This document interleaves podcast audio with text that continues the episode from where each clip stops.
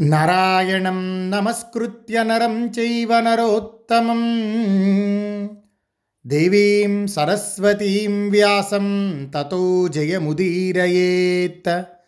వ్యాసాయ విష్ణురూపాయ వ్యాసరూపాయ విష్ణవే.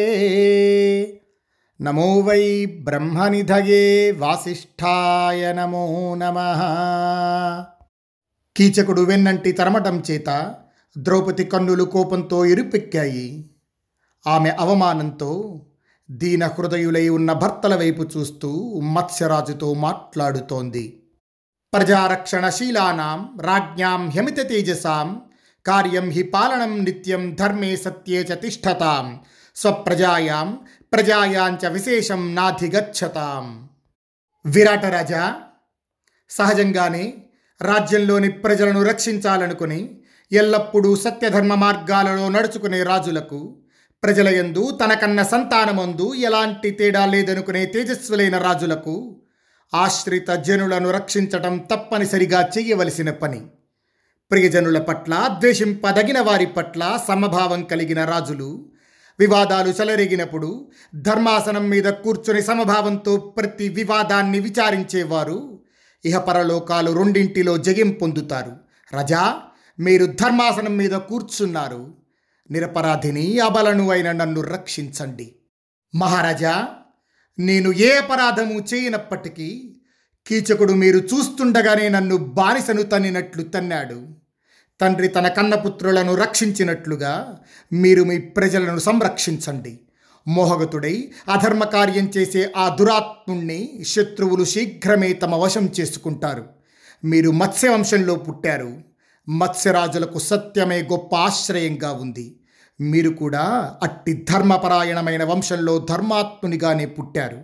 కాబట్టి రాజా నిన్ను నేను శరణుగోరి ఆక్రందిస్తున్నాను. ఈనాడు పాపాత్ముడైన కీచకుని బారి నుండి నన్ను రక్షించు.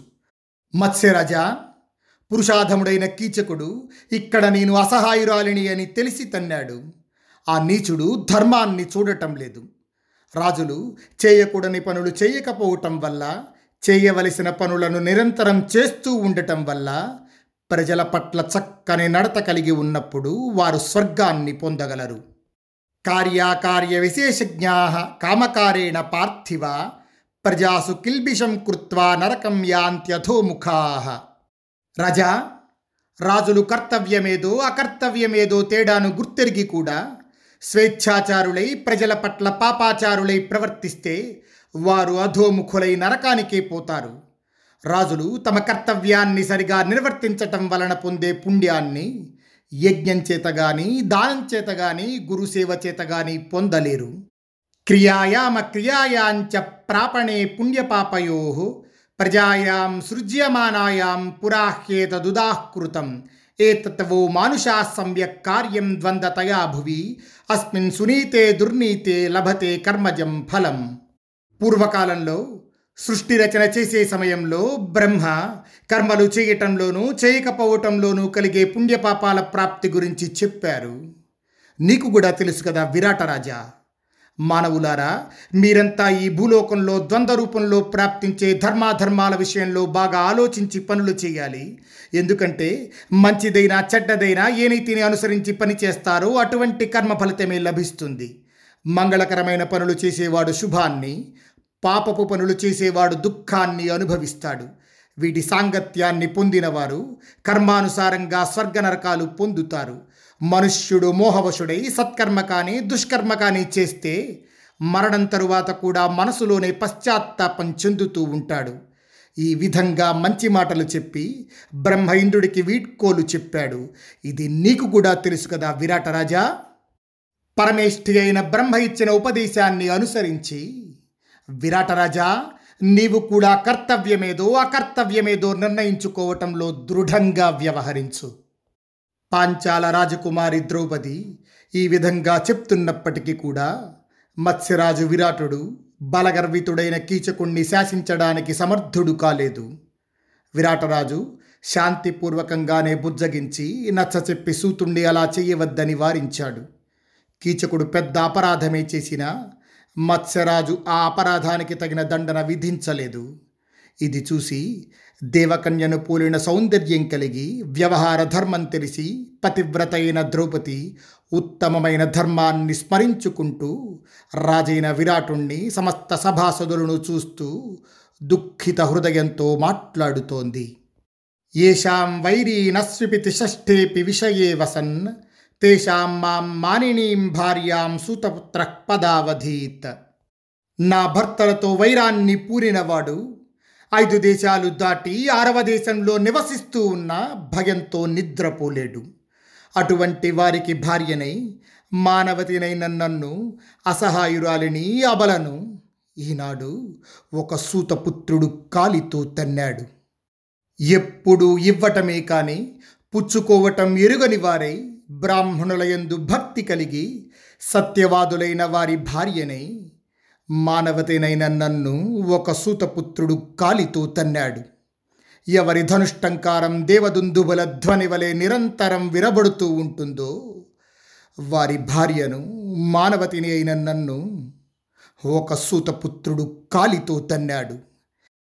తేజస్సంపన్నులు జితేంద్రియులు బలవంతులు అత్యంత మానధనులు అయిన వారి భార్యను మానవతిని నన్ను ఒక సూతపుత్రుడు కాలితో తన్నాడు.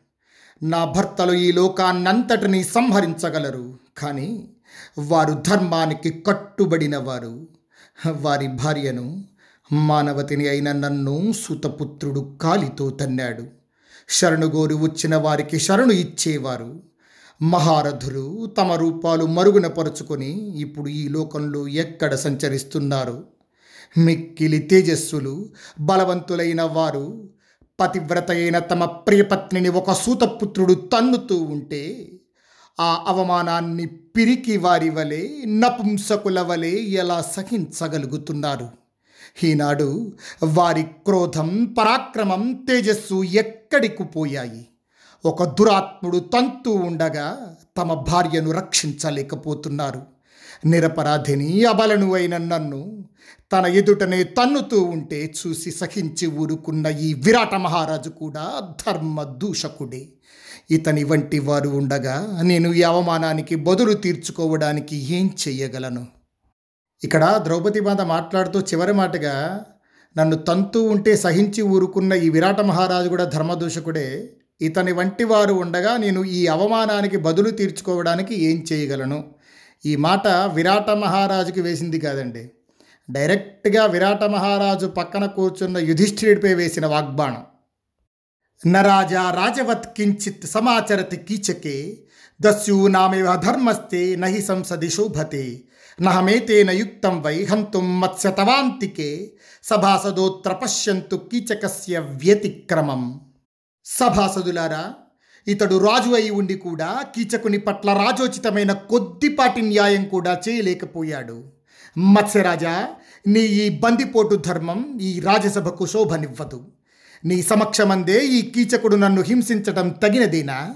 ఇక్కడ కూర్చున్న సభాసదులు కూడా కీచకుని యొక్క ఈ అత్యాచారాన్ని చూశారు కదా. కీచకునికి ధర్మజ్ఞానం లేదు. ఈ రాజు కూడా ఏ రకంగానూ ధర్మజ్ఞుడు కాడు. అధర్మపరుడైన ఈ రాజు దగ్గర ఉన్న సభాసదులు కూడా ధర్మాన్ని ఎరుగరు. ఈ విధంగా మహాసాధ్వి అయిన ద్రౌపది నీరు నిండిన కళ్ళతో ఇటువంటి మాటలతో మత్స్యరాజును తీవ్రంగా నిందించింది.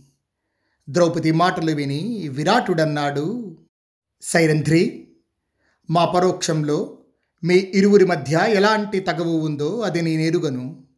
వాస్తవ విషయమేదో తెలియకుండా న్యాయం చేయటంలో నేనే నేర్పు చూపగలను.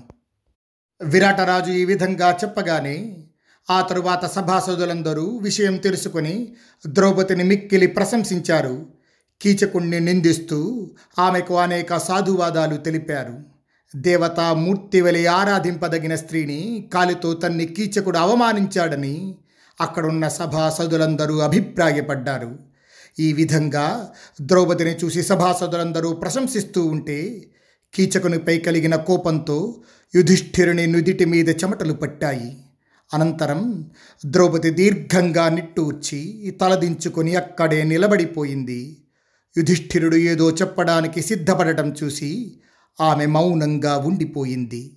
అప్పుడు కురువంశజుడైన ధర్మరాజు తమకు ప్రియమైన రాణి ద్రౌపదితో మాట్లాడుతున్నాడు. సైరంధ్రి ఇప్పుడిక నీవు ఇక్కడ నిలువకు రాణి సుదేష్ణ భవనానికి వెళ్ళిపో. భర్తలను అనుసరించే వీరపత్నులు అన్ని కష్టాలను మౌనంగా భరిస్తారు. పతిసేవాపూర్వకమైన కష్టాలను భరించే ఆ సాధ్యమణులు పతులను మించి విజయం సాధించగలుగుతారు. సూర్యవర్చస్సులైన నీ పతులు గంధర్వులు కోపం చూపడానికి తగిన సమయం కాదనుకుంటున్నారని నేను అనుకుంటున్నాను. కాబట్టే నీ దగ్గరకు వారు పరుగెత్తుకొని రావటం లేదు.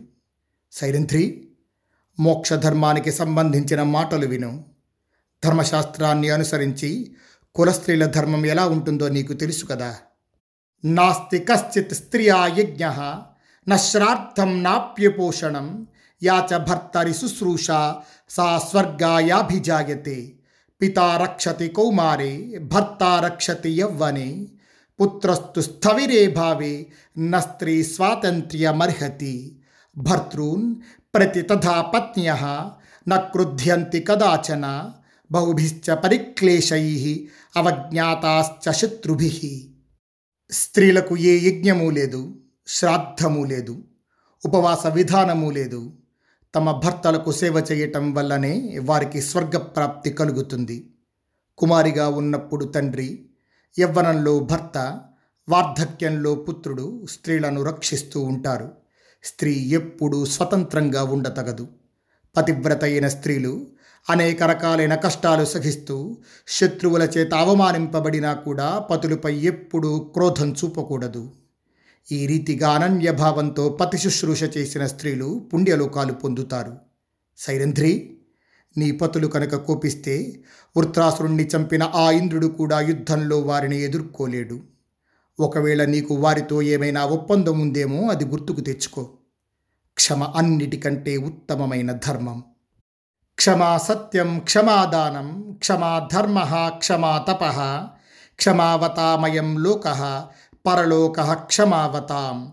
ద్వివంశినో ద్వాదశాంగస్య చతుర్వింశతి పర్వణ కహ షష్టిత్రిశతారస్య మాసోనస్య క్షమీ భవేత్. క్షమయే సత్యం. క్షమయే దానం క్షమయే ధర్మం క్షమయే తపస్సు కూడా. క్షమావంతులకు ఈ లోకం పరలోకం కూడా ఉంటాయి. రెండు అంశాలు ఇరవై నాలుగు పర్వాలు మూడు వందల అరవై ఆకులు గల కాలచక్రం పూర్తి కావడానికి ఒక్క మాసమే తక్కువైతే దానికోసం ప్రతీక్షించకుండా క్షమను ఎవరు విడిచిపెట్టగలరు? ఇక్కడ ద్రౌపది మాతకు అజ్ఞాతవాస సమయాన్ని గుర్తు చేస్తూ యుధిష్ఠిరుడు ఒక హింట్ ఇచ్చారండి. పన్నెండు అంగాలు ఇరవై నాలుగు పర్వాలు మూడు వందల అరవై ఆకులు గల కాలచక్రం పూర్తవడానికి ఒక్క మాసమే తక్కువైతే దానికోసం ప్రతీక్షించకుండా క్షమను వి- ఎవరు విడిచిపెట్టగలరు అని చెప్పి ఇక్కడ చెప్పారు. పన్నెండు అంగాలు అంటే పన్నెండు మాసాలు రెండు అంశాలు అంటే ఉత్తరాయణం దక్షిణాయనం అలాగే మూడు వందల అరవై ఆకులు అంటే రోజులు. ఇత్యేవ ముక్తే తిష్టంతీం పునరేవాహ ధర్మరాట్. యుధిష్ఠిరుడు ఇంత చెప్పినా కూడా ద్రౌపది అక్కడే నిలబడి ఉంది. అప్పుడు ధర్మరాజు మళ్ళీ ద్రౌపదితో మాట్లాడుతున్నాడు. శైరంధ్రి సమయాన్ని నీవు గుర్తించటం లేదు. కనుకనే నటిలాగా రాజసభలో ఏడుస్తూ ఉన్నావు. పైగా ద్యూత క్రీడలో నిమగ్నమై ఉన్న మత్స్య మహారాజులకు సభలో జూదానికి విఘ్నం కలిగిస్తున్నావు. సైరంధ్రి వెళ్ళు. గంధర్వులు నీకు ప్రీతి కలిగిస్తారు. నీకు అపకారం చేసిన వానిని చంపి నీ దుఃఖాన్ని దూరం చేస్తారు. యుధిష్ఠిరుడు ఈ విధంగా పలుకగానే ఆ మాటలు విని సైరంధ్రి అంది అతీవ తేషాం గృణినాం అర్థేహం ధర్మచారిణి తస్య తస్యైవ తే వధ్యాహ ఏషాం జ్యేష్ఠోక్ష దీవిత. ఆ గంధర్వులలో పెద్దన్నగారు జూదమాడుతూ ఉంటాడు. ఆ దయాత్ముల పట్ల నేను ఎప్పుడూ అత్యంత ధర్మపరాయణురాలిగానే ఉంటున్నాను. నాకు అవమానం కలిగించిన దురాత్మలను వారిలో ఎవ్వరైనా చంపవచ్చు. యుధిష్ఠిరుడితో ఈ విధంగా పలికి ద్రౌపది విసురుగా నడుస్తూ రాణి సుదేష్ణ భవనానికి వెళ్ళిపోయింది. ఆమె జుట్టు విడిపోయింది కళ్ళు కోపంతో ఎరుపెక్కిపోయాయి. ఆ సమయంలో ఏడుస్తున్న ద్రౌపది యొక్క అందమైన ముఖం ఆకాశంలో మేఘమాలిక నుండి విముక్తమైన చంద్రబింబం వలె శోభించింది. లేడి పిల్ల కన్నుల వలె చంచలమైన కలులు కలిగిన ద్రౌపది కీచకుని చేతి నుండి తప్పించుకొని శోకదుఃఖాలతో వర్షాకాలపు మేఘాల చేత కప్పబడిన చంద్రకాంతి వలె మలినమై ఉంది. ఏ ద్రౌపది కోసం పాండవులందరూ తమ ప్రాణాలు కూడా అర్పిస్తారో ఆ ద్రౌపది యొక్క అవస్థను చూసి కూడా ధర్మాత్ములైన పాండవులు తమ క్షమను విడువలేదు. సముద్రం చెలియలి కట్టను దాటనట్లుగా పాండవులు అజ్ఞాతవాస సమయాన్ని అతిక్రమించలేదు. కస్త్వధీద్ వరారోహే కస్మాద్ రోదిషి శోభనే కస్యాద్యన సుఖం భద్రే కేనతే విప్రియం కృతం. ద్రౌపది సుధేష్ణాంతఃపురానికి చేరిన తరువాత అక్కడ ఉన్న సుధేష్ణ ద్రౌపదితో అంది సుందరాంగి నిన్నెవరు కొట్టారు? నీవు ఎందుకు ఏడుస్తున్నావు? ఈరోజు ఎవరి సుఖం ముగిసిపోయింది? ఎవరు నీకు అపరాధం చేశారు? కమలం వలె కమనీయమై అందమైన పలువరస పెదవులు కన్నులు ముక్కు కలిగి పూర్ణచంద్రునితో సమానమైన కాంతి కలిగిన నీ ఈ అందమైన ముఖం ఇలా ఉందేమిటి? ఏడుపుతో ముఖం మీద కారుతున్న ఆ కన్నీటిని సైరంధ్రి తుడుచుకో. నల్లని కంటిపాపలు గల సరళమైన నేత్రాలతో దొండపండు వంటి పెదవితో అత్యంత మనోహరమైన కాంతితో వెలిగే నీ ముఖం ఇప్పుడు ఎందుకు కన్నీటిని వర్షిస్తోంది? సుదేష్ణ ఈ విధంగా అడిగేసరికి అప్పుడు ద్రౌపది దీర్ఘంగా నిట్టూర్చి మహారాణి నీకు అంతా తెలిసి కూడా నన్నెందుకు అడుగుతావు? స్వయంగా నీవే నీ తమ్ముడి దగ్గరకు పంపి ఇప్పుడు ఇలాంటి మాటలు ఎందుకు అంటున్నావు?